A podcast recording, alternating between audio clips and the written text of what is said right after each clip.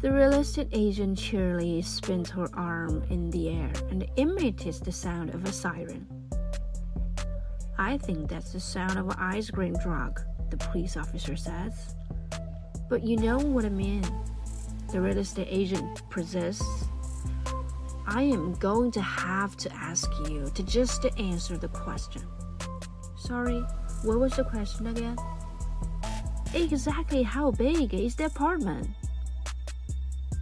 The real estate agent smiles in amusement. Don't you want to talk about the bank robber? I thought we were going to talk about the robbery. The policeman clenches his teeth so hard that he looks like he's trying to breathe through his toenails.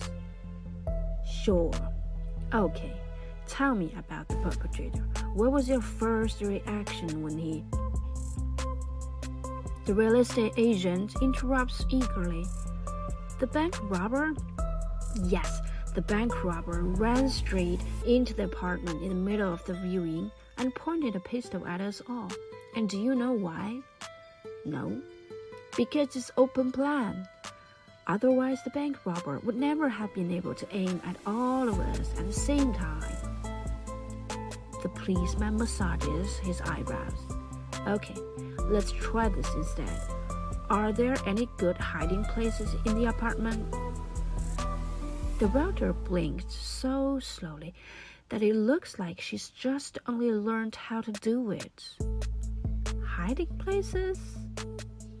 The policeman leans his head back and fixes his gaze on the ceiling. His mom always said that policemen are just boys who never bother to find a new dream all boys get asked, What do you want to be when you grow up? And at some point, almost all of them answer, A policeman. But most of them grow out of that and come up with something better.